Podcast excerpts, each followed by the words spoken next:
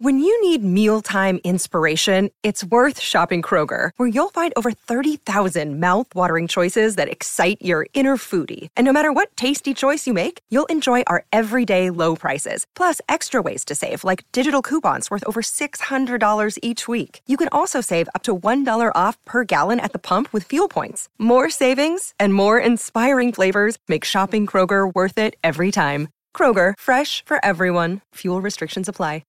G'day, Mike Hussey here, but you can call me Mr. Supercoach. KFC Supercoach BBL is back and there's 25 grand up for grabs. So what are you waiting for? Play today at supercoach.com.au. T's and C's apply. New South Wales authorisation number TP slash 01005. You're listening to the Monday Metrospective with Jason Bonnington on SEN Track.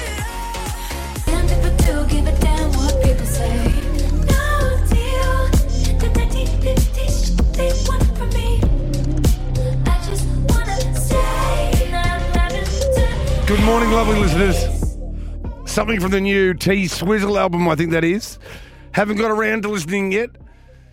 Desi G tells me it is, um, well, it needs another listen. But most of her best work does, um, including that pandemic album, which was called Folklore.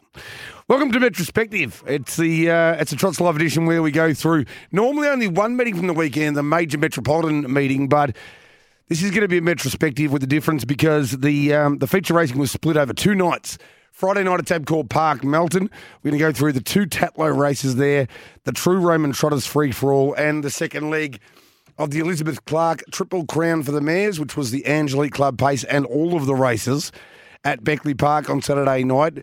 And wait for this man I'm about to introduce, Tim O'Connor, to start to squeal like a pig when we talk about race two at Beckley Park on Saturday night. How are you, Toc?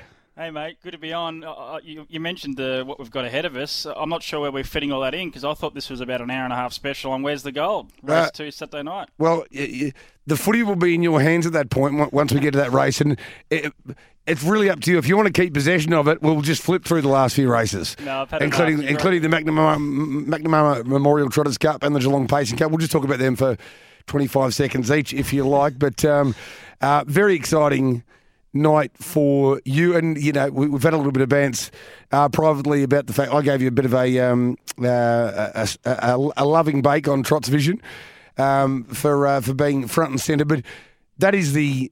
That is the enjoyment of being in ownership and being a winner, isn't it? And that, this is why um, you wanted to get back involved as soon as the uh, long-standing ban on harness racing Victoria employees. Now, don't get me wrong; those who are getting worried, of course, anybody in integrity, stewards, racing office, they can't be owners of standard standardbreds, but there was no reason why everyone else shouldn't be. Now we can be.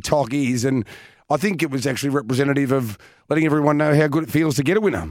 Yeah, I think, well, it was great. Look, we're not going to spend much of this because I, I, did go back and watch the rewind, Javon, and I tell you what, that was embarrassing. I deserved every bit of that loving bake that you gave me. Um, yeah, wandering around thinking I'm uh, thinking I'm Danny Zavitsanos, basically. No, it was fantastic. I just got caught up in it. Um, you know, it was a bit hard not to. It was just fun. You know, I've made made it pretty clear that I don't have a big percentage, but it was just great fun for uh, to bring a few people along for the ride, including Big Fella, who's probably listening, uh, and a few other mates that sort of follow the trots loosely, uh, you know, now and obviously through my job they, they sort of follow that as well. But they're they're involved and they love it. You know, just all the banter on on you know group messages and stuff with photos and stuff being flicked around and and stuff. So look, it was great fun. Um, he looks a pretty nice horse, so hopefully we have a few more wins out of him. But no, a great weekend, and um, we'll touch on the the racing across the two nights, the Friday and the Saturday. It was phenomenal, and it's uh, dominated by Emma Stewart. Yeah, I, don't know how many the Gold will be winning. We'll get to him a little bit later, but I've got a funny feeling that. Um,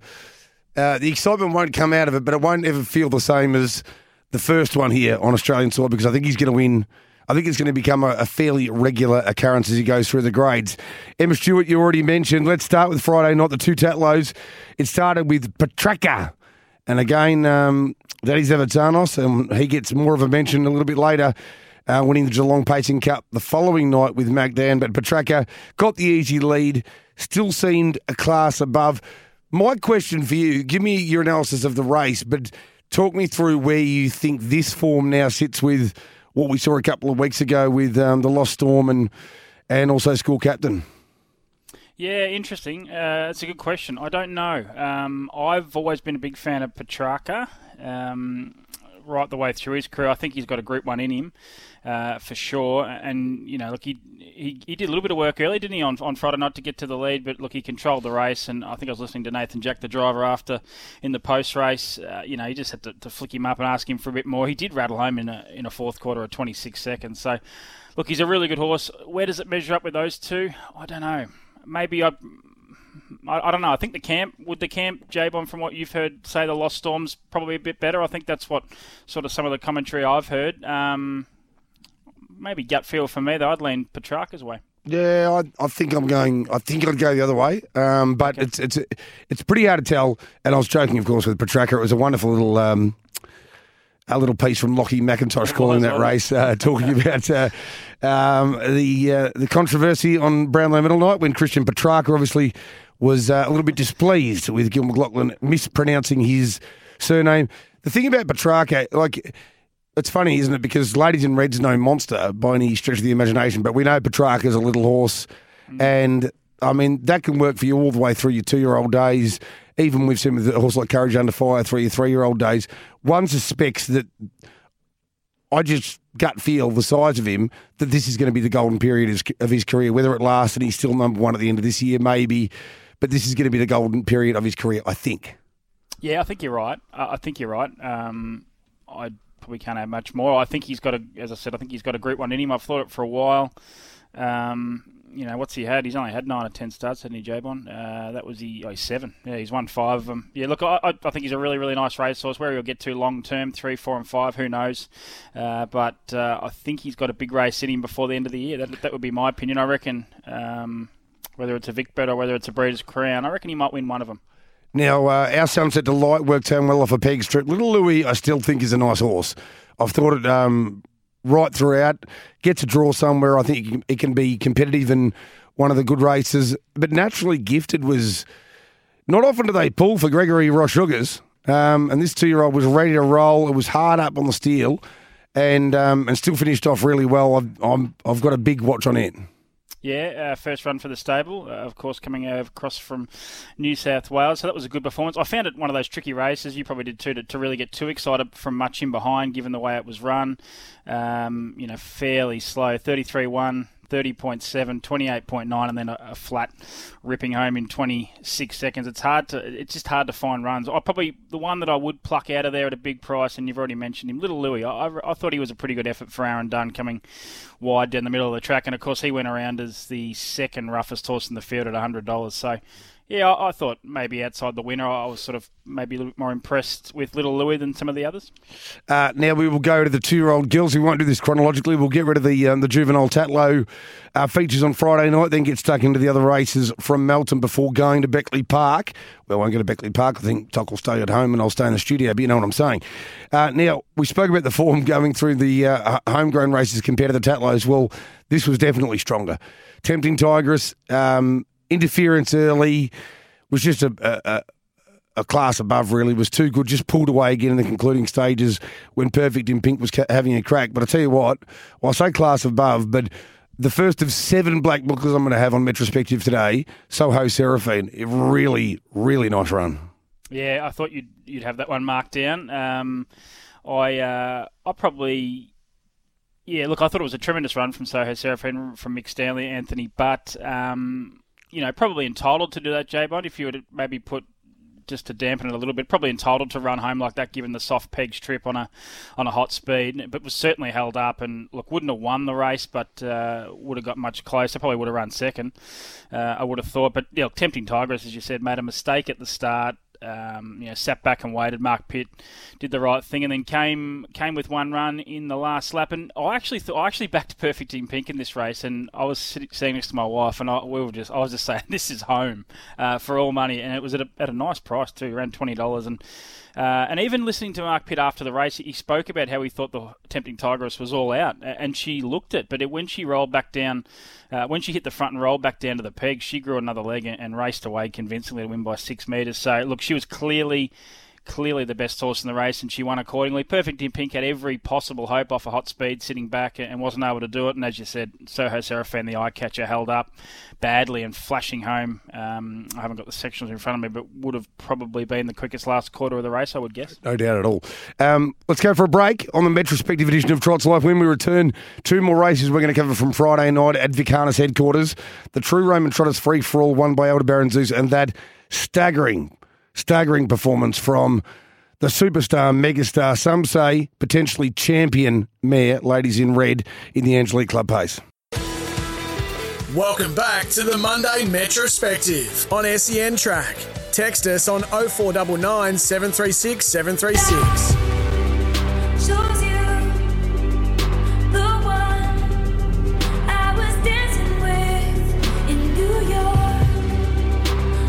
Very atmospheric, isn't it? She loves this stuff these days. the empty room feel. You're in a basement, you're in a barn. Anyway, that's enough. This isn't a music. Well, it can be a music program, but uh, it's also a trots program. Uh, so we'll get stuck back, into Metrospective.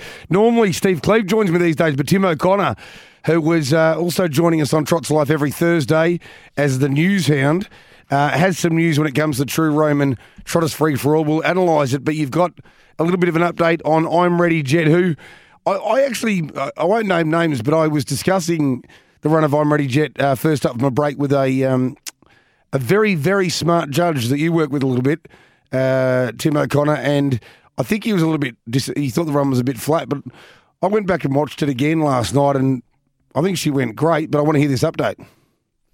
Yeah, well, uh, me too. I, I was I went back and watched it this morning, uh, just to you know you watch it live and you sort of watch your own horses that you're you're invested on or, or whatever. But I went back and had a watch. I, I thought it was a good run, and then I went back and looked at the the sectionals behind. Uh, she ran the quickest second, third, and fourth quarters of that race.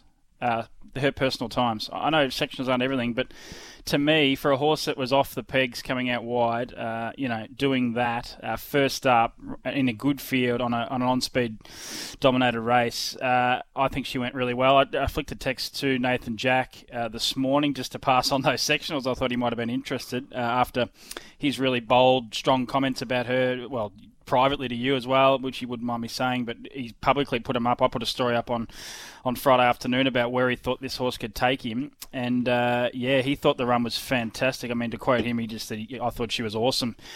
The news, though, she's out of the Inter Dominion. She won't be running in the Inter Dominion series, which um, most of us thought she'd be heading that way. Uh, I think Nathan did heading into Friday, and um, I don't know what the market was, but she would have been a live chance. I mean, she would have been in the somewhere between ten and twenty dollars. I would have thought for the final, but she's out. She is officially out of the Inter Dominion, withdrawn uh, yesterday at six fifty one p.m. to be precise. So she is out of the Inter Dominion, one of the, the real key fancies. Now the question is, and I don't know whether you can answer this, but um, the question is: Is she out of the Inter Dominion? I I know, or have certainly suspected from um, certain correspondences that. Uh, they believe probably the Great Southern Star is uh, a better target for her and the kind of horse that she is.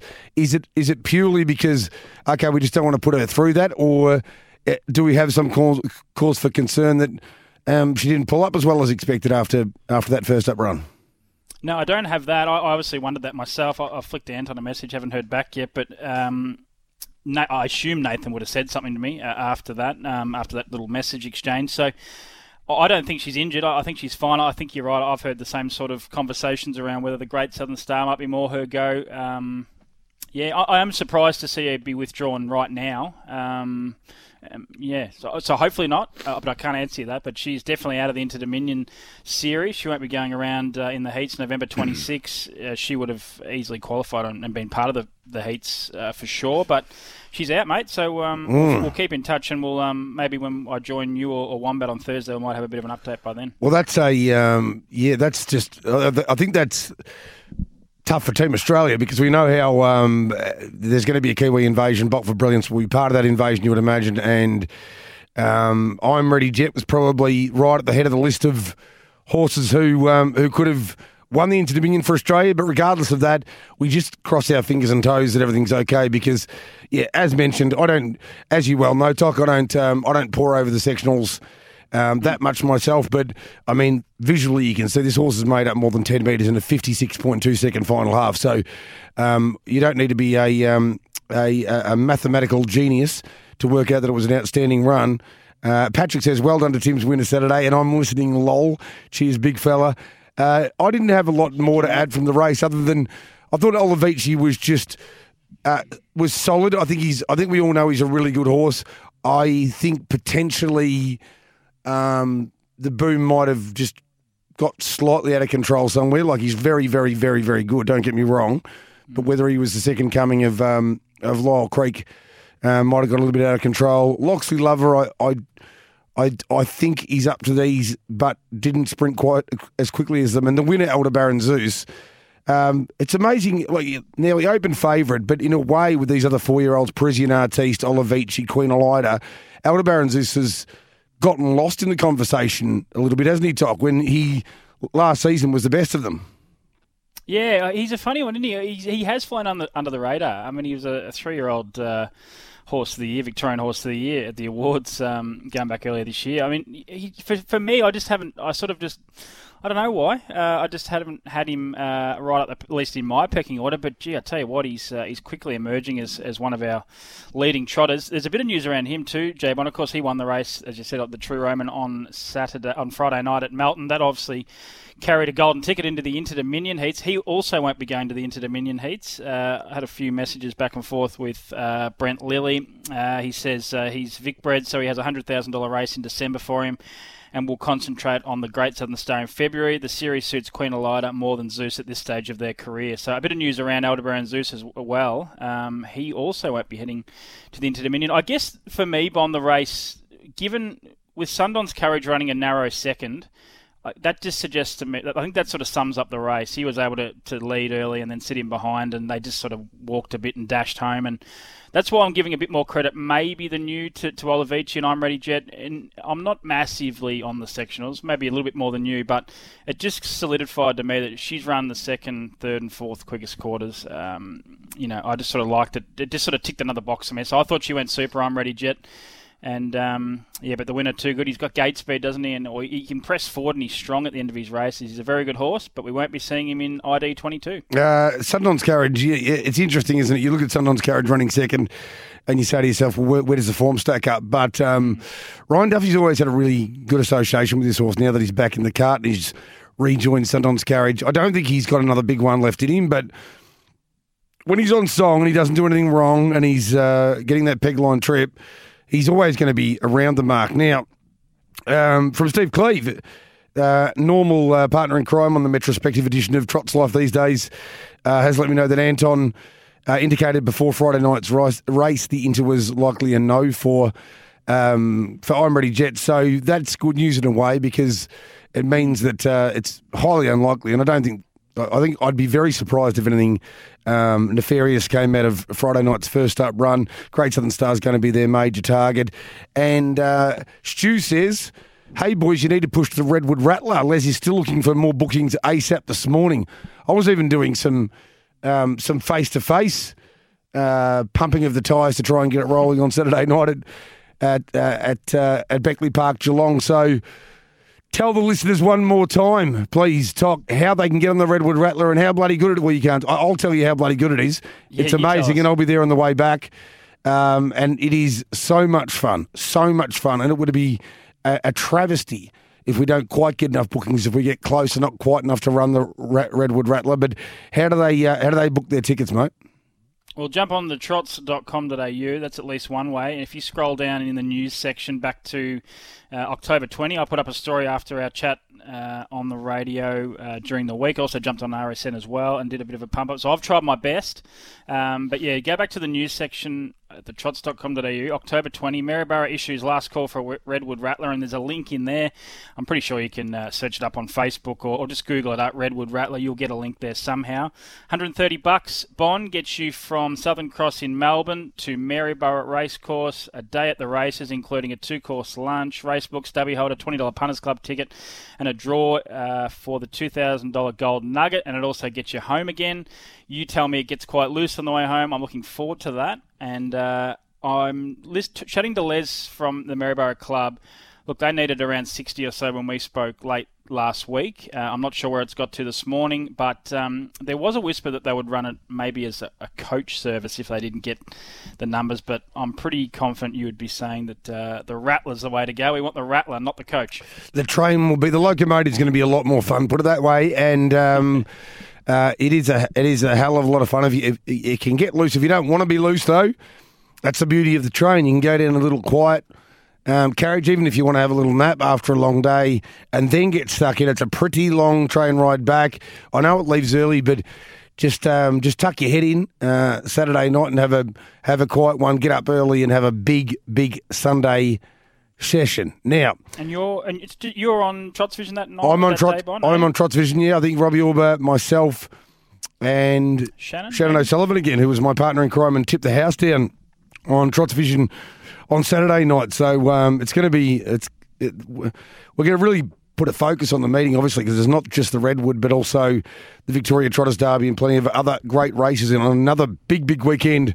where we'll be splitting our features, of course, huge racing at Tabcorp Park Melton on Saturday night as well. Before we go to the news, let's discuss uh, the deeds of ladies in red um, winning the Angelique Club Pace. I've already written the article for the Herald Sun tomorrow talk, and I was the theme of the article was um, you know horses can't can't read the press or listen to the uh, listen to the marketing and promotions, but it was almost as if ladies in red took it upon herself and said, "Geez, they're talking about me a lot. Somehow I didn't win first up from a break. I've got to win here." And she just willed herself to the contest. She's she's a freak. Oh, it was an epic performance, wasn't it? Um, I think you might have been busy at at the time, didn't watch it live, and I think you tweeted a bit later on after the you'd watched the replay. It was a, I mean, it's you can't say it's her best ever win, but it, it's got to be in the in a handful of them. You know, um, you know, she, I know it wasn't the biggest race she's ever won, but just the way she did it, I thought it was a busy, fast, uh, fast run race, and I reckon it doesn't really make much sense. But the fact that it was pouring rain.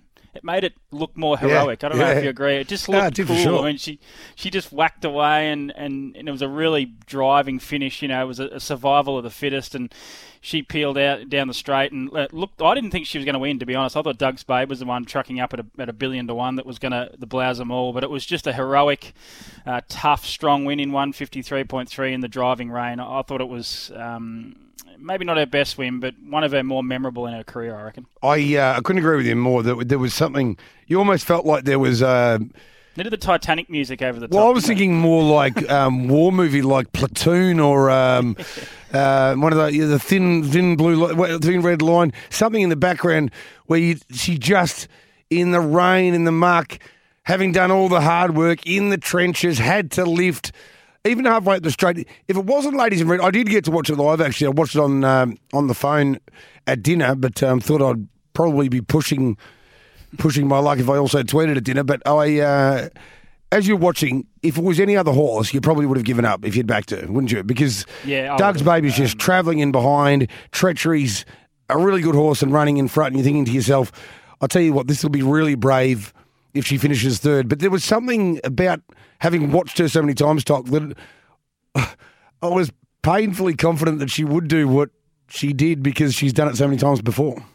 Yeah, I, I, I took her pretty skinny. I sort of anchored her in some quaddies and stuff. So, look, I wanted her to win financially as well as for the storyline of her career. But yeah, I, I thought she would get beaten at about 200 out from home. I just thought the other, t- I thought one of the other two, Treachery leading up, and and Doug's Babe just trucked into it beautifully, uh, approaching the sprint lane. But yeah, it- just that last 50 metres, she poked the nose out and won. You, you see it just happen. All the good horses always do that in those close finishes. How many good horses get beaten in tight finishes? It just doesn't happen. They um, they almost win them all, and um, she did it. Doug's Babe Super, J Bon at 100 to 1, beaten ahead. Uh, I know that some of the owners, uh, they were absolutely over the moon. Treachery went super as well, and Tough Tilly, funny I run, but she did finish the race off nicely, so uh, I thought she wasn't too bad either. Winners win, don't they? I'll tell you the one, the the black book out of the race here. Um, I'm ready jet in the True Roman, and here common courtesy. Uh, there's got to always had a lot of ability. There's got to be a race around a much easier race for common courtesy. Um, given that they've run this in such spectacular time, and common courtesy has beaten um, several of the others. Good mares home, very very comfortably. Suggests to me there's a yeah there's a rating race ripe for the picking for common courtesy. Time to go to the news on this retrospective edition of Trot's Life. We've gone through the Melton meeting. When we return, we'll kickstart our look at Beckley Park on Saturday night where the Geelong Pacing Cup was staged. Welcome back to the Monday Metrospective on SEN Track. Text us on 0499 736 736.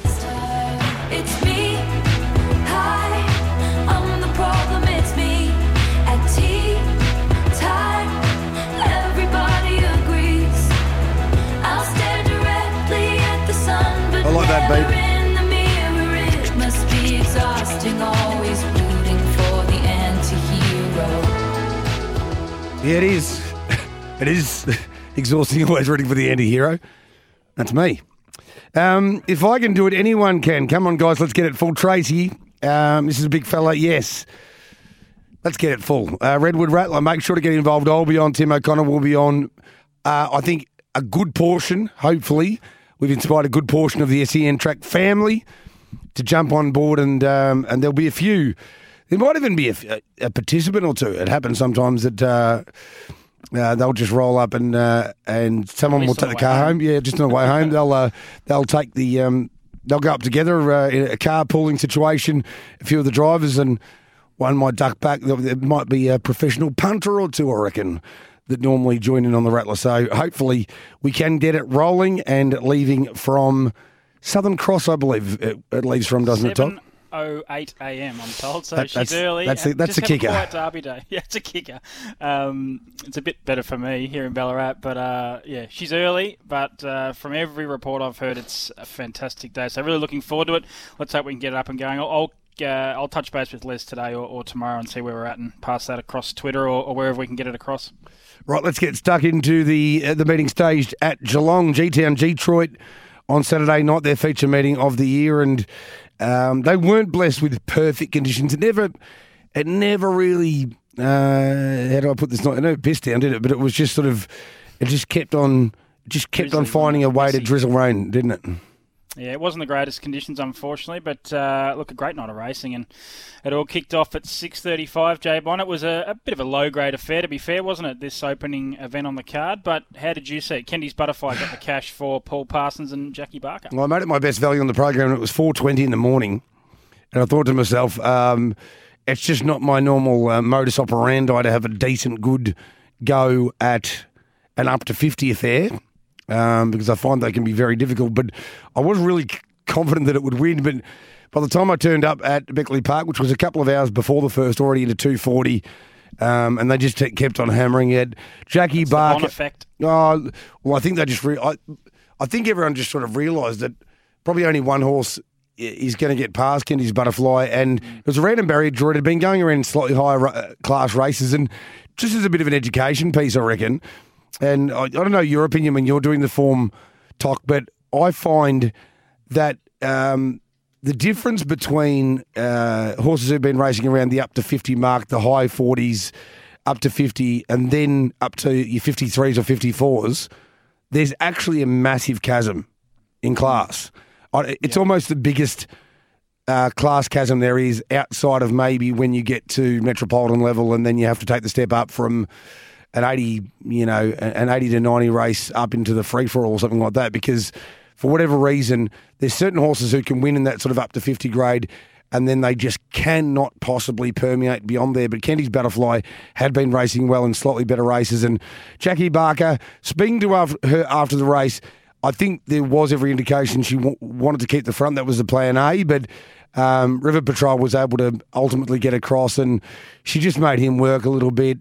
Uh, Kenty's Butterfly didn't spend too much petrol and was swinging coming to the turn. And I think anybody that was on the winner with a couple of hundred metres to go were on pretty good terms with themselves.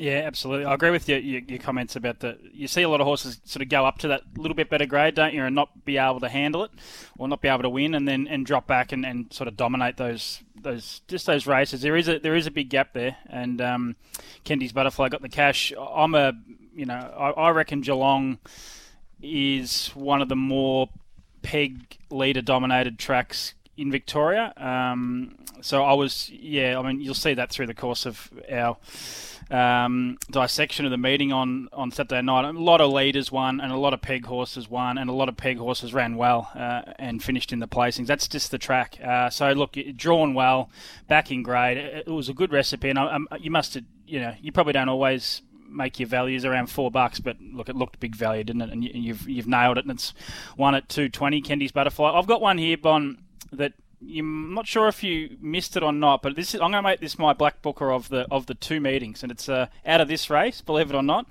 I reckon Mr. Nien Yeah. is absolutely ready to win. Uh, it was a tremendous run, back wide, uh, the widest runner, and actually recorded the equal uh, quickest last quarter of that race. And as I said, I'm big on horses at Geelong doing it out wide, uh, away from the pegs, and this was one of the best runs. And if you go back to Mr. Nien's start prior at Geelong, uh, it was a very, very good run at massive odds there as well. So I'm um, very keen on Mr. Nien winning a race very, very soon.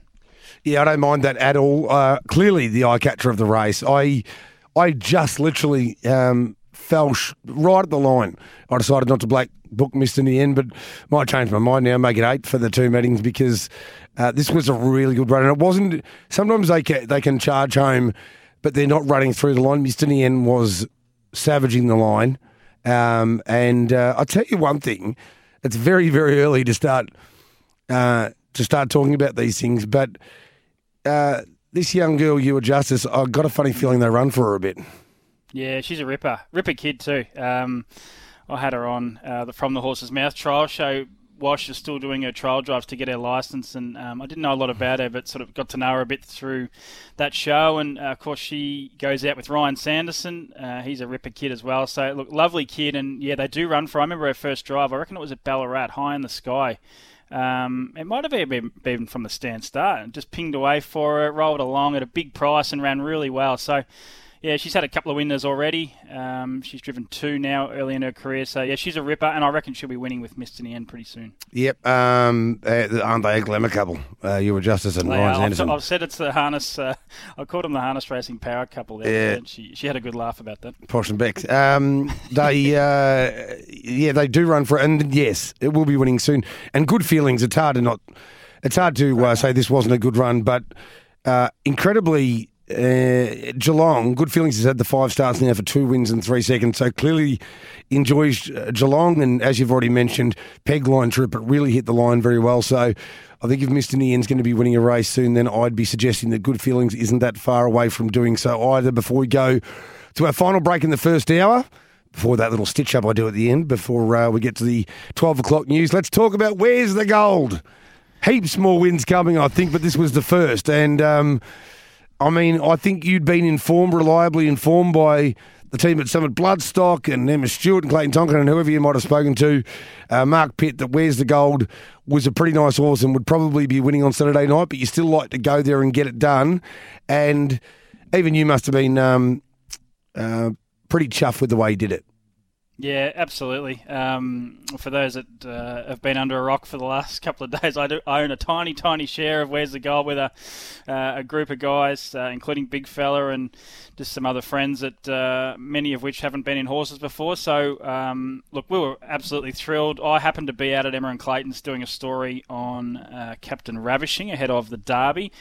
And I just made mention that uh, we might have had a tiny interest in a horse, and uh, Clayton looked at me sideways. And he goes, "You win that horse?" Uh, anyway, so he—I won't say exactly what he said, but he gave us me some pretty good confidence that the horse had some pretty good ability. Um, and we, we'd already seen that, as you would have seen, Jabon, from the the replays in New Zealand. The horse had had 13 starts there, was a last start winner showed tremendous gate speed on that last start win and, and seems to have a bit of a, a tank as well. He, he can do it at both ends, and he did it on on Saturday night. It looked his race. I mean, it, look, he's he lobbed a nice race, as a lot of these New Zealanders do.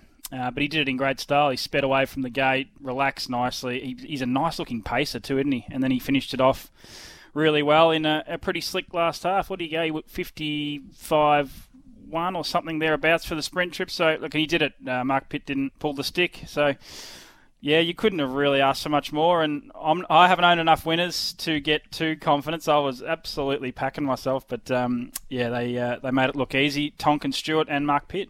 Yeah, really nice win. 55 1 home is correct. 55 to the mile rate. Um, other runners, our Tricky Devil went way above expectations.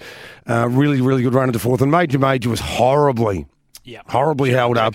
Having said that, I remain totally unconvinced by the horse. So um, I'm not going to get overly excited. The only thing I will say, and I said on Trots Vision, is he is the kind of horse I feel that might get a bit of confidence charging through the line because I, I have had a few concerns about his. Um, uh, psychological competitive nature and intestinal fortitude, but he might feel big and strong after uh, charging through the line the way he did, even though he was beaten 22.8 metres. Time for a break when we return. That was the first ex Kiwi of two consecutive ex Kiwis first up in Australian soil to get the job done. And as good as Where's the Gold is, I reckon the next one, this two year old we're going to talk about very soon, is even better. Welcome back to the Monday Metrospective on SEN Track. Text us on 0499 736 736. And it's like snow at the beach.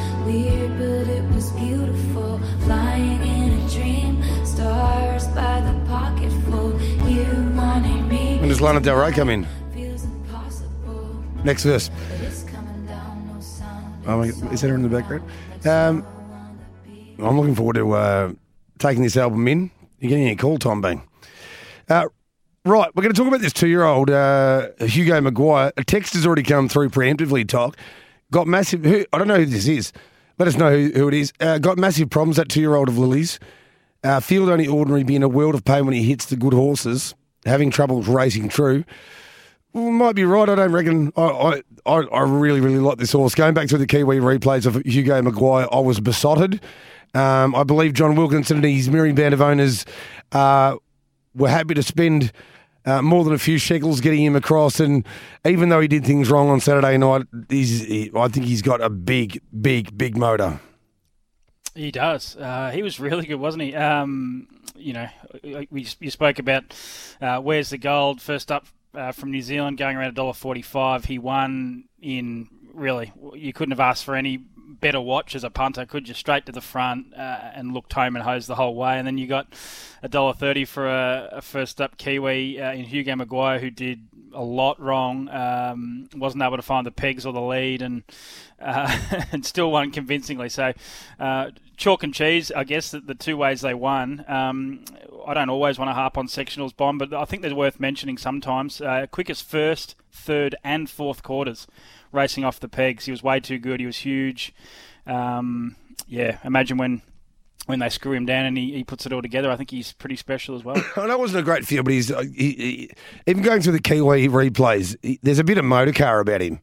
Um, even you talk about tho- those sectionals. Well, he was doing it uh, really 100% in second gear, um, and just I know he was rolling out and he w- wasn't going straight. But I, to be honest, in a way, I think that Chris Alford was.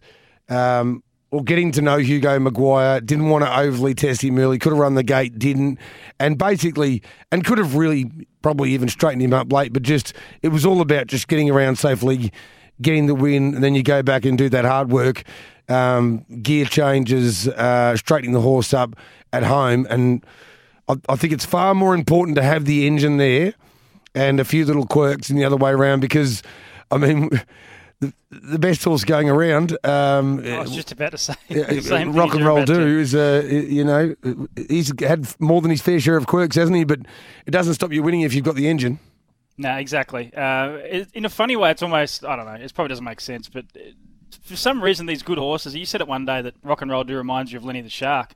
They just do some funny things, but I don't know. They, there's always, most of the good ones Yeah. tend to have sort of some quirk, don't they? I mean, Bondi Lockdown as well. He used to do some some funny things, charge along and that. But yeah, look, I, I thought it was a tremendous win and.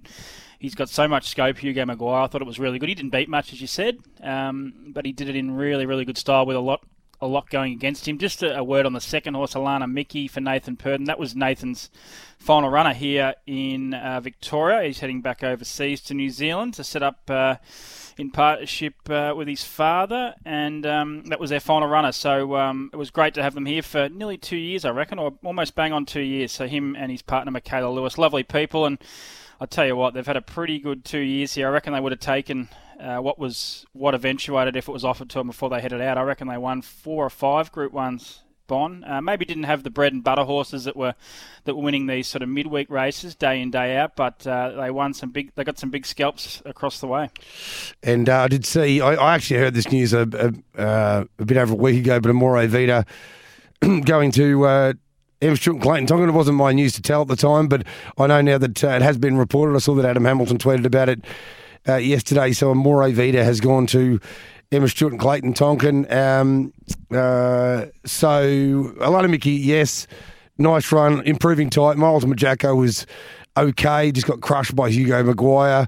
Um, and I think that the form can't be terrible because my ultimate Jacko finished second in a Group One up in uh, Queensland. Andaman Bay, I thought the run was nice enough. Not much more to report it's really up to people to make up their own minds. I think Hugo Maguire will be there in the in uh, races like the Breeders' Crown at the end of the season. Some people will disagree, but I've got a really big opinion of the horse, and I'm not overly worried about those quirks. Will they stop him winning a really big one? You know, this year at the end of this year, maybe. But I think going forward, he's definitely a horse that uh, we have to follow.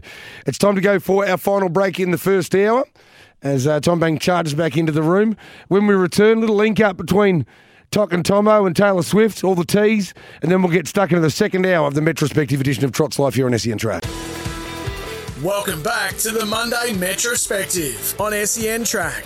Text us on 0499 736 736.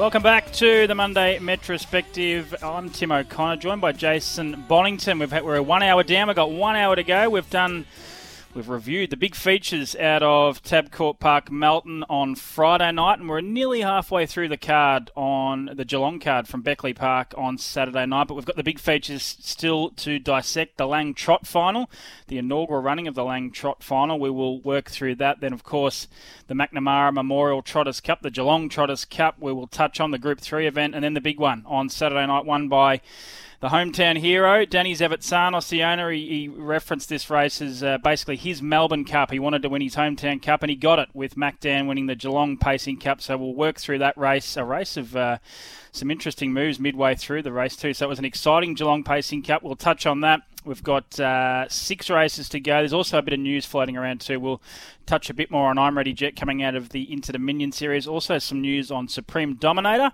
and also a little update on Plymouth Chubb, who uh, quite um, staggeringly missed a place in the Victoria Derby Trotters final after galloping in the concluding stages yesterday at Maryborough. So plenty of news to come, plenty of reviews. J Bond's got a stack of black bookers. I've given my main black booker, which was Mr. Nien from Geelong. He ran fifth in the opening event on the Beckley Park card. I reckon he'll be winning very, very soon. So, Mr. Nien's my main black booker. Jabon's got about six or seven to come, I think. So, he will give us all those after this. We'll go to a quick break, some news, and he'll be back with Toc and Jabon after midday. You're listening to the Monday Metrospective with Jason Bonnington on SEN Track.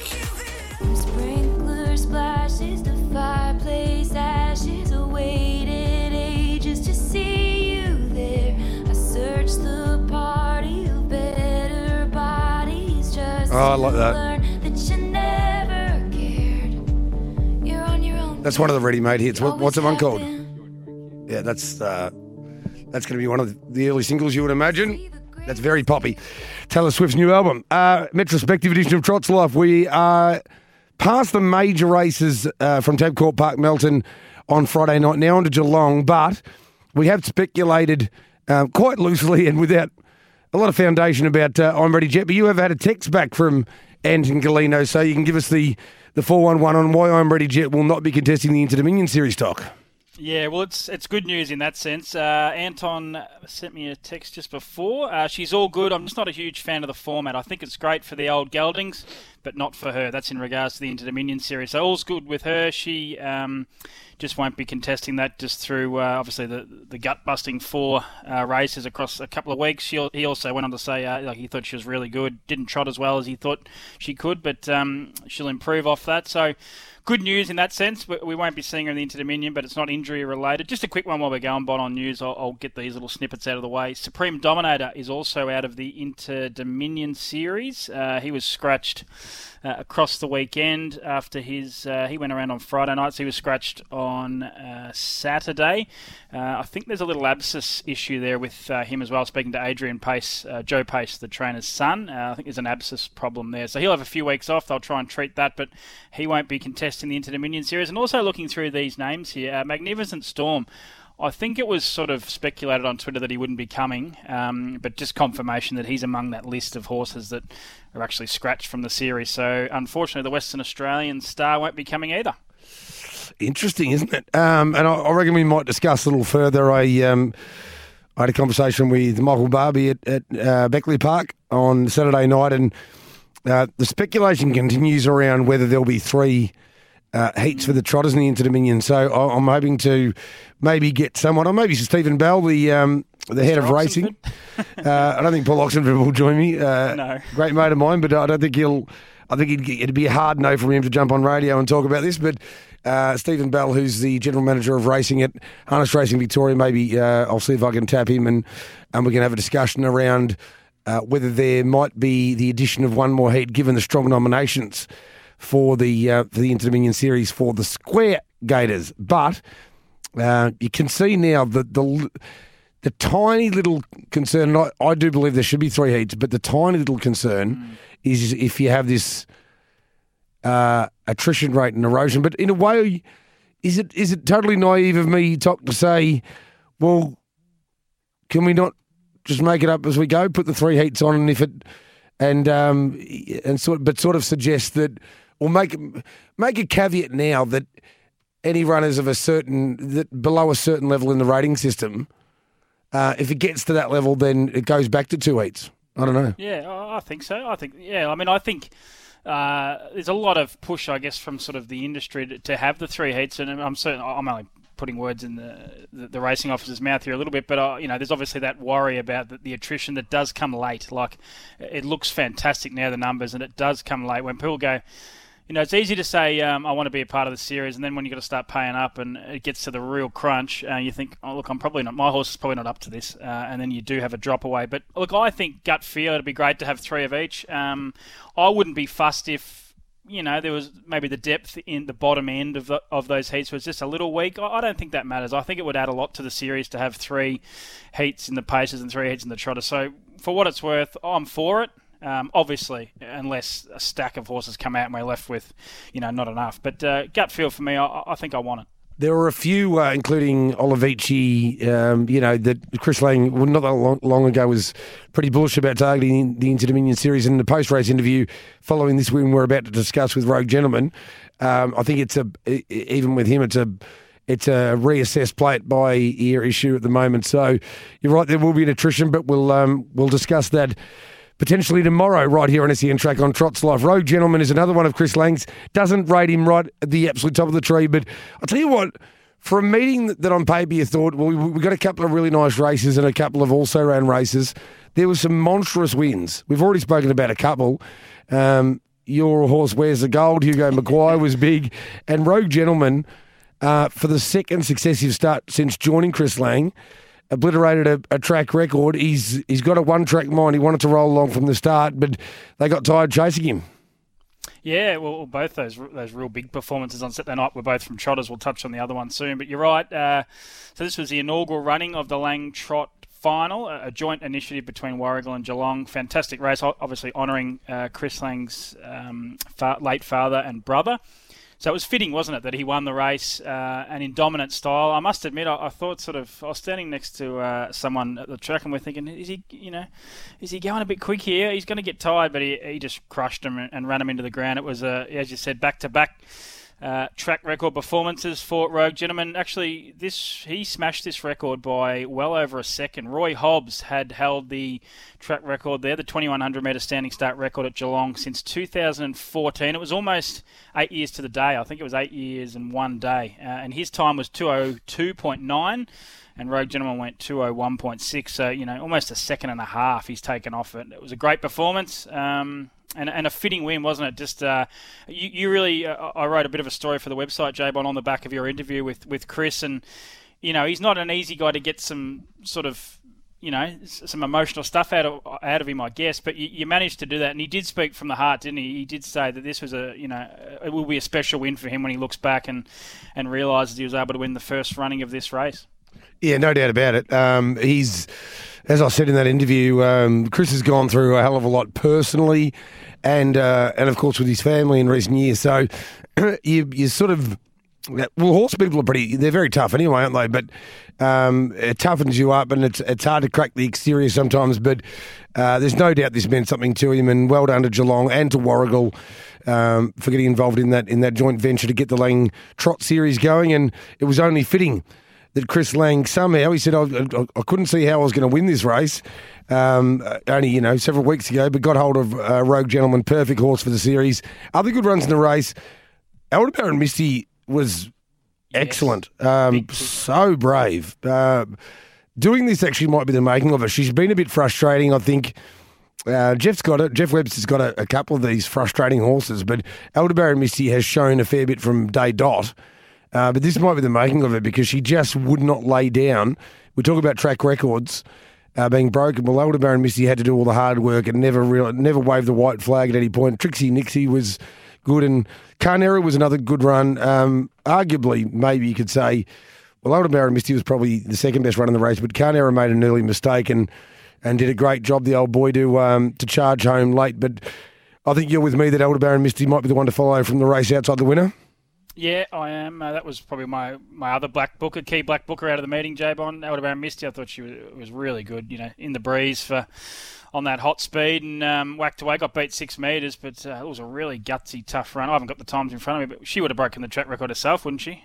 Um, yeah, I would have thought um, on that and doing it from the death. So tremendous performance. Uh, yeah, that was the black booker for me, as you said. And Car- Carnera was probably the other one after making a an early mistake and, and getting home to run fourth, beating eight and a bit metres. So yeah, Rogue Gentleman, huge tick. Well done to Chris Lang.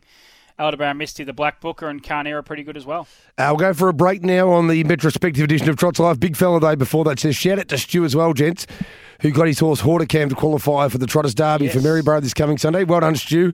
Another uh, another fantastic bloke and a um, a critical member of the of the uh, SEN Track and Trots Live family.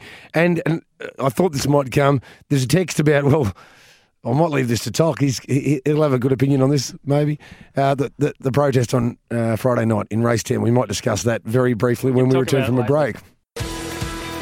Welcome back to the Monday Metrospective on SEN Track.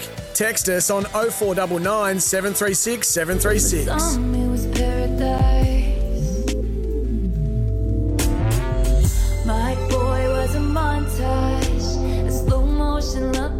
Jumping off things in the ocean. broke his heart. Yeah, that might take a bit longer.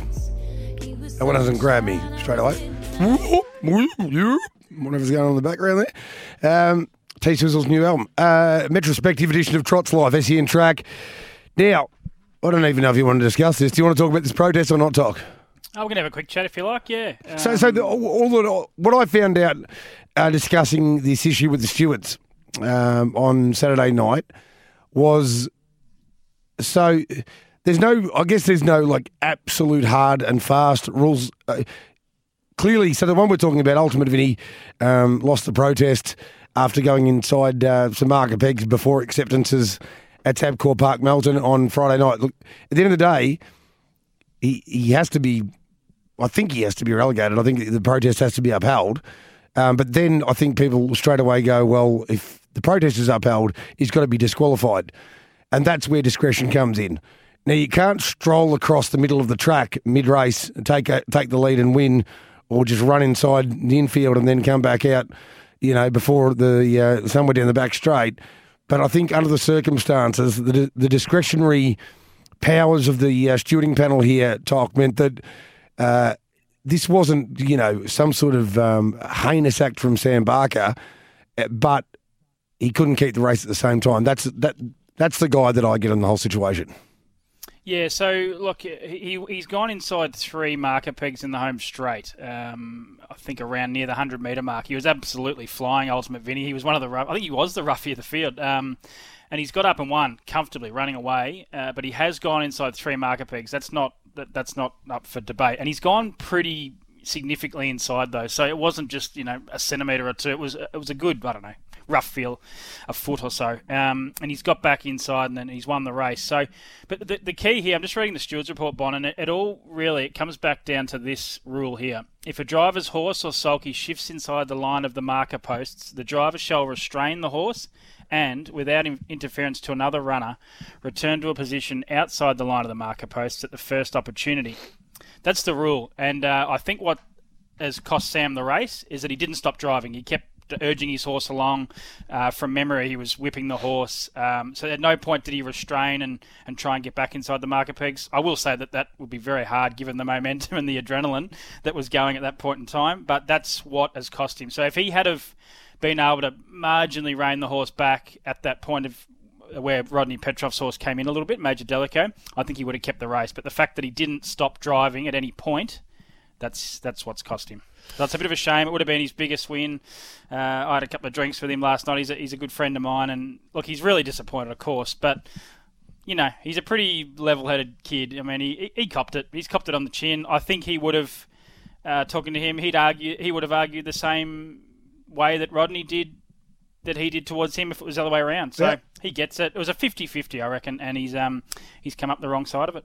Yeah, oh, look, I, I, I, from the way it's been explained to me and the way you've um, articulately just outlined the the, the rules there, um, I'm I'm very comfortable with Yeah, the decision I think it's a overall. right. The only thing I will No, say, and West certainly is a right call. the, the only thing I will say, um, and we've both, you know, Sam Buck has been um, been telling us since the late '80s how good this horse is. Uh, th- I think the, the the tragedy is that he didn't, you know, he, that he hasn't he hasn't won there Melton now Yeah. because the true what we learned about him, and maybe maybe Sam had already realised this, but there was a period early in this horse's career, Ultimate Vinny, and we'll get back to assessing the other races from Geelong Cup night in a moment, but that you thought he was a bit of a um, enforcer, roll forward, sit park, crush them. But what we learned on Saturday night, and probably have learnt over more recent starts and weeks and and um, more exposure to Ultimate Vinny, is he's just pure speed. I think actually. Yeah, well, I actually spoke to Sam before the race, and he, he actually said, oh, he, he said, I, I can't cross him from barrier seven, and he'll be going back. He goes, people think he's a, t- yeah, he goes, he's quick, he's very fast, um, and we saw that. So he he, he knew it. Um, I think we might see him driven a bit differently going forward on the back of that. So, I have to. but but bottom line, um, reading that rule there and the stewards' uh, report, reading the rule that they've they've actually hinged their decision on, you, you couldn't argue it. It's the correct decision. Sam didn't stop driving the horse, and the rule says you've got to. Um, I think it's as simple as that. So uh, the stewards made the right call there. Um, no doubt, and um, it, it is a shame because it would have been Sam's biggest win of his career, and um, it was a twenty thousand dollar race. So, yeah, the horse has gone huge. He, he, he's happy with that, but um, obviously disappointed not to keep the race. But it was a really interesting sort of way to. Well, it was the second last race on the card, so. Um, certainly an interesting one, and I think that, that might have been the first time Trots Vision. Um, I mean, it has here and there hosted a, a live protest hearing Bond, but uh, we've sort of committed to it now at Melton, and um, you know the camera was in there, and everyone got to, to, to tune in and, and watch what unfolded. So it was a really good insight for uh, for punters and, and that just to watch how it all panned out. You can actually go back on the website and watch that on rewind if you feel like it. It, it was a, an interesting sort of 15, 20 minutes of television. Certainly was, and uh, that's what you get with Trots Vision these days. Right, let's have a uh, a little brief conflab. Well, not a brief. Let's talk about it for a farewell, the McNamara Memorial Trotters Cup, because this was the win of the night um, for me. One overall. Uh, I'd made it one of my two best bets on winners in the morning, and then in the run, I think I can't remember who I was standing with, maybe Carson Miller or somebody else, and I, I just said, "This is." exactly what Greg would not have wanted to happen. Um, began safely, but then parked outside the leader. Chris Svanosio drove the perfect race with Cucullin. Just said, I know where my well the best horse in this race is outside of me. I've found the front. I'm going to run along. I'm going to break these horses. And also, what you've spoken about with Geelong. So a lot of people think that the easiest way to win races uh, when when you find the front is to go as slowly as possible. But the truth is, quite often going if you've got a strong customer, going as quickly as possible is often the best way to go about it. Particularly around a track like Geelong, they get chasing. They're off the uh, they're off the pegs. They're covering ground. They're getting tired just trying to get near you. So it was a beautiful drive, but one overall was up to the challenge. It was a massive, massive win, in my opinion, Toc. It was. You've summed that up beautifully, J Bon. Um, and it too was a track record from memory. It Yep, was. it was. Uh, it was a track record winning performance over the 25, 70 metre mobile start at Beckley Park. I'm not. Um, you know, I think sometimes we do get carried away a little bit with drivers from the death. You know, people say, "Oh, he's controlled it from the death," and, and things like that. I don't always buy into that.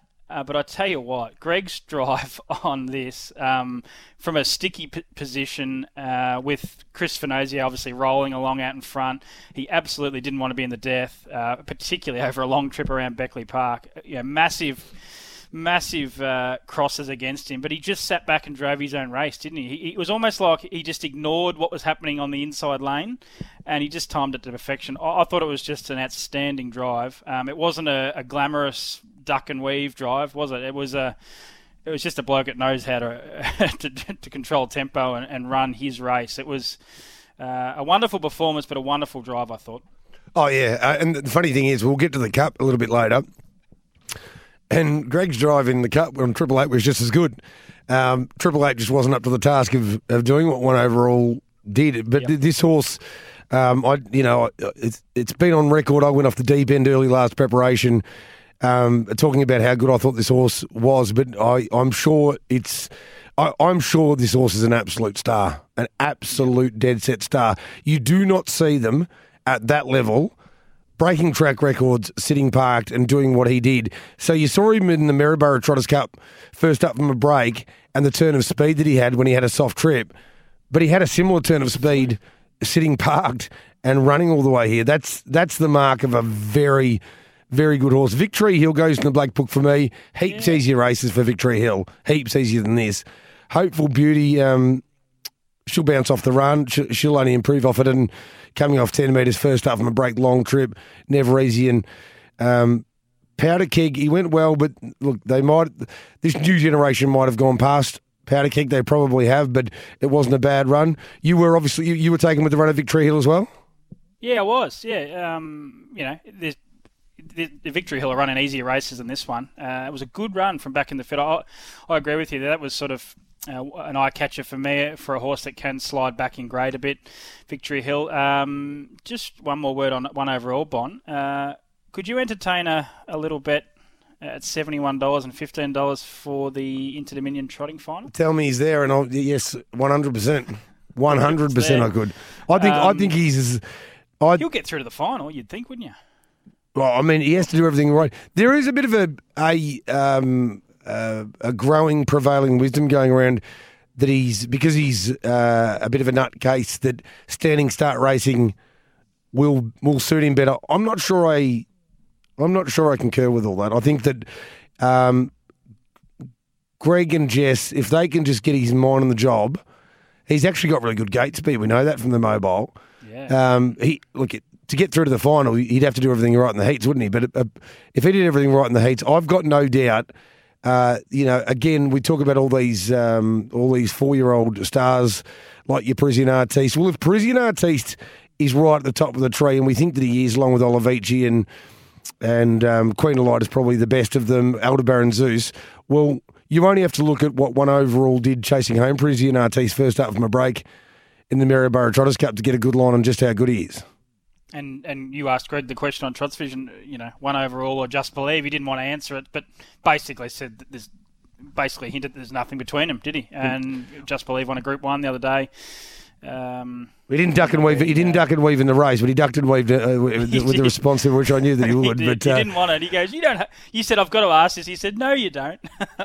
uh, it was good. It was good entertainment. But I'll, I'll, tell you what. For those that uh, want to maybe have a little dollar each way on something at a price in the Inter Dominion Mm. trotting, all in market, seventy-one and fifteen for one overall right now.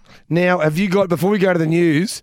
Because that's news of one nature. We'll learn about the world there and what's happening in in, uh, in current events, and have to hear the name Ross Lyon again, which I've I've had enough of already. But uh, have you got any more? Have you got any more harness racing news you need to break before we say uh, we go to that that uh, more worldly news?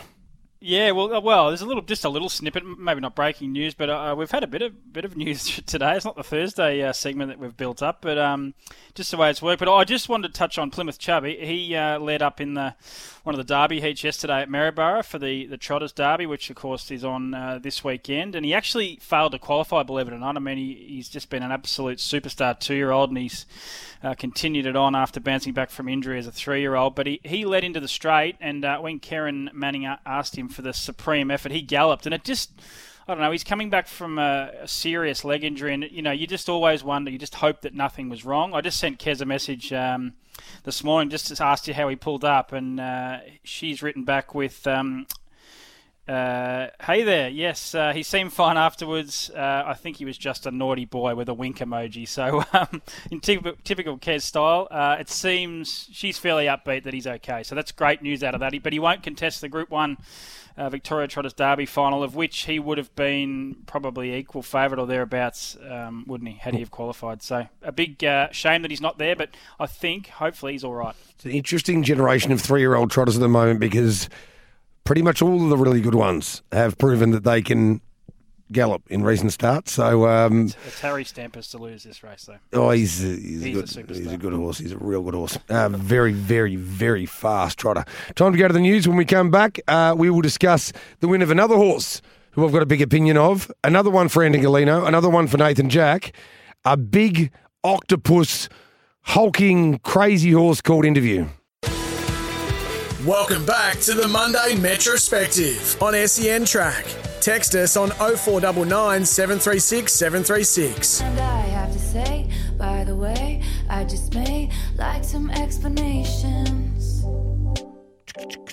Can More. I ask you a question? Taylor Swift just to calm me down after he- having to hear from Kiss you in a old Roscoe. I love this. These coming home to St Kilda. The bloke played for Fitzroy and the Brisbane Bears, and then went and coached St Kilda and couldn't win them a flag despite having by far the best list in the AFL. Anyway, good luck to him. Hopefully they have a wonderful time Trump's together. life? Well, it's just I can't. I can't uh, whenever his name comes up, I I see red. I see red. I see red. Ray six. Um, interview. You just, just coming off watching uh, Rogue Gentleman and one overall. You thought we've seen some really good trotting performances tonight. I just love this horse interview. Um, it was a great drive from Nathan Jack. I it was an avant-garde uh, speed map that I set out, and it ended up coming off because Whizbang Dan blasted off the gate. Uh, Nathan was able to get up on the scene pretty quickly. Led. Uh, he he looked less quirky and less um, less eccentric than he normally does, and he just blew them away. I know you will look at this field and say, well, you know, he's got to beat a lot better horses than this if you want to rate him uh, seriously highly, but I already do. Yeah, you do, you, you're big on him, aren't you? Look, I'm, I'm, oh, he's a lovely horse, no doubt. I'm not as big on him as you are, um, but uh, look, you, you did uh, take the Mickey out of me for my uh, bit of a head wobble walking around when Where's the Gold one uh, on camera. I must say, when you when you when you nailed this speed map, I was standing next to you, like, oh, I've got it. I told you this would happen. Walking around the uh, track, and and then um, you even had the. Um, about about 400 out, you started doing the. He's a good horse. This one. He's a good horse. uh, it was it was a head wobble of a different kind, um, but you nailed the speed map and you nailed the winner. So well done to you.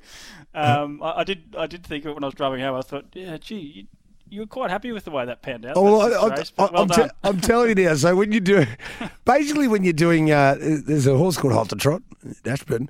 Um, when you do those speed maps, there's always um, an inclination toward doing, like it's very easy to work out what the popular wisdom is going to be. Um, y- and you say, well, you know, in this race it would have been tipsy turvy in front, and it actually uh, when you go off Broadway, um, you can look like a dill. You can end up look, looking like a dill. So I was, I knew the result. It was more relief, was it? More relief. It was. anything? Well, it was. It was almost like I, I decided to go off Broadway, off road, uh, and and this is actually somehow this has actually worked out. And I at that at that point I wasn't worried about um, whether or not I was going to get the money out of the race and uh, an interview was going to win because once he was in front. Um, I, I wasn't worried about that. I was I was far more focused on the fact that that map had worked out. But um, yeah, the thing about him is he's he feels like he could go all day, and we know that so many of the the ra- the trotting races in, in this part of the world, Australia in particular, there's not that many. He feels like a real old school long trip um, machine that will just keep going. Whether he's got whether whether he's got the absolute speed um, required to to go with the very fastest trotters going around. Only time will tell, but he, he's going to grind a fair few into the ground. Put it that way. He's out of an Italian stallion, not Rocky Balboa, but traders out of a uh, out of a US mare, uh, Saucer. Um, Whizbang Dan was good running second. Maestro was a good run here. Uh, I thought. Flashed home. Yep, really good, wasn't it? Maestro rattling home. He was the eye catcher.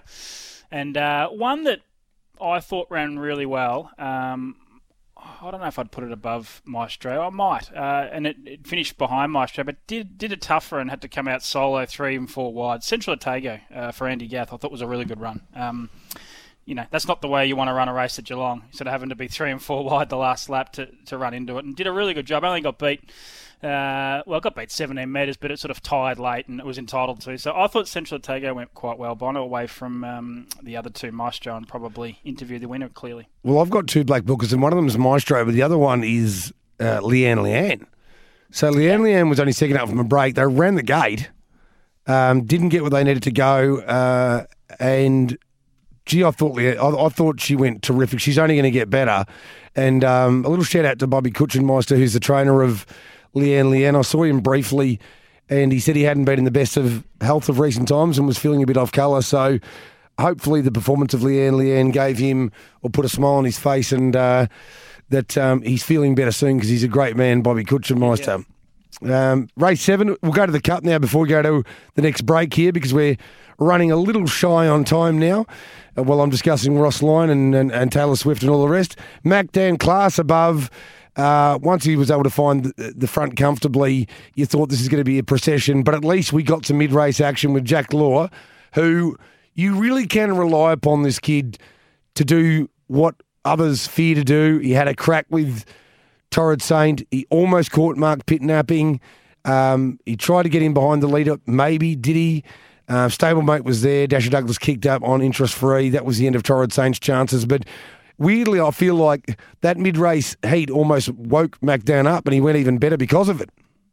It was. It was. It was an exciting race, wasn't it? Of course, you referenced the Torrid Saint move uh, mid race down the back straight. Absolutely set alight by Jack Law. I thought he was going to, you know, when he sort of loomed up, I thought he just had too much speed and he was going to go straight past him. But uh, Pitty was onto it just in time and he, and he kicked up and held him pretty comfortable. Um, you would think that would have left MacDan somewhat vulnerable, but he had another sprint in him. And I tell you what, I mean, I know he didn't have to work at the start, so he didn't really have to sprint out of the gate, but he's he sprinted two and a half times in the run, hasn't he? Over a staying trip, 25, 70 metres, and beaten a very, very good field of, of free for alls. Um, look, he got tired late, but he, he still won by four metres. I thought it was a just a brilliant win. He was drawn to win. He was the favourite. Um, you know, he had those favours, but yeah, lesser horses would have would have tied under under those circumstances. So a tremendous win, a deserved win, and, and a great result for um, for Danny Zavatsanos, the the owner of the horse. Uh, he's from Geelong. He's made it no secret that he's been desperate to win the Geelong Cup. He, he was quoted in on the trots.com today during the week as um, as saying that the Geelong Cup was his Melbourne Cup. He desperately wanted to win it. I saw him. There's the first person I saw when I pulled up in the car park. Um, yeah, he was beaming. He was with his wife and family, and he was he was the last bloke I saw. Uh, I think he'd had a couple of drinks afterwards, but yeah, they were wrapped. Um, you know, it was just great to see a race like that mean so much to somebody. Yeah, he's um, he's put a lot into the game. Danny Zavadanos and uh, wife Joanne and the whole family. They were they were uh, very happy. In the I interviewed him a couple of times on Trot Vision in the after the race. He goes, "What do you want me to say?" Like, um, "That you're happy, Danny. That you're a happy man. That uh, you, you're thrilled to have won the race." Um, yeah, he's a really nice horse, McDan. And well done to his namesake, Dan Malecki, who just absolutely stone cold, stinkingly declared this horse in the Friday form panel and said he should be a dollar $1.50. So uh, hopefully a few people followed the great man Dan Malecki in. He, Paid two sixty. well, he doesn't get it wrong too often. He, he, he you know what? I, st- I stuck fat with my tip, but really, I'll be honest with you. As the race neared, I, want, I wanted to jump ship um, because uh, Dan doesn't get it. When he he doesn't do that that declarative uh, those declarative announcements without um, without really having a strong opinion. And uh, I've never heard him actually ever declare a horse more than Mac Dan, and he won in kind. Mac Delight, I, I've got no doubt he's in career best form, despite the things that he's done in his career. Um, multiple Group One winner as a three-year-old, Victoria Cup champion at Bendigo last year. He's just flying. And you know who the Black Booker is here for me? This might sound silly, but I Bullet- I know who you're going to say. it's Bulletproof Boy. Yeah, I knew you were going to say that. he, Uh, he and I- burned off the gate. agree with It, it was amazing, wasn't he? Again. I know, I know. And he was. Um, was there any scratch? Oh, there was a couple of scratching, so he would have come in for that. But he was like, um, I was speaking on radio during the week. He was like 150 to one, and like 30 a place or something. And he obviously got backed in off that because that was just ridiculous. But you're right. I, I thought he went super again. He, yeah, he, Scotty Ewen had a bit of a crack. Don't know if he really wanted the lead, but he might have been trying to open up some space in behind. Didn't get it. Went back to near last, and then came again. Yeah, it was a great run uh, for a horse that uh, rarely runs a bad race, and he was one of the roughies of the field. I, agree with you. I thought it was good. He was uh, he would have been well first, second, third, and fourth all pegs, and he wasn't. So uh, and triple eight. So it was a good run. And he burned off the gate. He's got shuffled to last. And if you want, if you talk about the Inter Dominion series, if you can find him at forty or fifty bucks a place in the final, Yeah. you could do worse. We'll go for a break now. We've only got about seven or eight minutes to go here on uh, on Trot's Life on Metros- Metrospective, and we've still got two races to get through. So stick with us for a little bit longer. Three Neuhan. Welcome back to the Monday Metrospective on SEN Track. Text us on 0499 736 736. Karma is a god. Karma is the breeze in my hair on the weekend. Karma's a relaxing thought. Aren't you envious that for you it's not? Sweet like honey. Karma is a cat. Karma, right? My life 'cause it loves me. Flexing Been smacked by that- That bus a few times. That coach, that locomotive, that train. Um, final stanza of the Metrospective edition of Trot's Live. And I don't know what kind of um, live teletext decoder you're working with, Toc, but you seem to be able to see exactly who's coming out of the Inter Dominion minute by minute. So who's the, who's the latest? Well, uh, I, I've got a bit of a, a running uh, update, don't I? Um, well, we've spoken about this horse a lot today already. Olivici, he's just dropped in uh, as a scratching for the Inter Dominion series at 10.35 a.m. today. So Olivici's out. I got that impression. Um, I got that impression having Yeah, that you was talking about that, yeah, um, which I didn't have that impression, but uh, you've nailed that one. So Olivici's out. Also, uh, just a couple of other names. We mentioned Supreme Dominator. He's out of the pacing uh, ranks. Also, uh, Kiwi Horse, uh, Kiwi Star Trotter, Sunday Sun won't be coming. He's out. Uh, and also, Magnificent Storm is, isn't part of the. Uh, the Inter Dominion nominations anymore with her scratching. So there's a list of about sort of 15, 20 there. Maori Law is another one, the, the reigning uh, winner from last year, the defending champion. He's injured, but uh, and he was known a little while ago. But Olivici, breaking news right off the top now in the last hour or so. Uh, he's out of the Inter Dominion series in November and December. Let's rifle through these last couple of races. Um, the Emma Stewart, Clayton Tonkin and Mark Pitt show rolled on, and it was almost like a couple of victory laps with Polly put kettle on and Coco Mia both well, just painfully easy wins. Similar, similar races and performances, weren't they? Really, um, it probably works out well that we can group them together. Uh, same trainer, same driver. Same circumstances, roll to the top, run, you know, stack them up a little thought bit. you were doing an insurance ad there or something, like a superannuation. Yeah. Compare the pair. Compare the pair package deal. Um, but uh, quite remarkable, really, that uh, across Friday and Saturday, bomb the two big cards. Uh, Emma Stewart was able to land ten winners, and I think Pitty drove uh, seven winners himself. Uh, quite a remarkable couple of days for the all-conquering Cardigan stable. And even though this is a Victorian show, seven winners on the uh, one program for Gary Hall Jr. on at Gloucester Park on Friday night as well. Now, here are my black bookers. I'll just rip through them by name. Soho, Seraphine, I'm ready. Jet Common, Courtesy. Uh, down the list, Victory Hill, Maestro, Leanne, Leanne, Bulletproof Boy. Your black bookers Toc. I'm just going to go with two, Bon. Well, maybe three. Where's the gold? But uh, he doesn't count. I'll go with uh, Mr. Nien. I think he's absolutely ready to win. He's my number one black booker out of race one at Geelong. And I also liked uh, Aldebaran Misty out of race four. They're my two.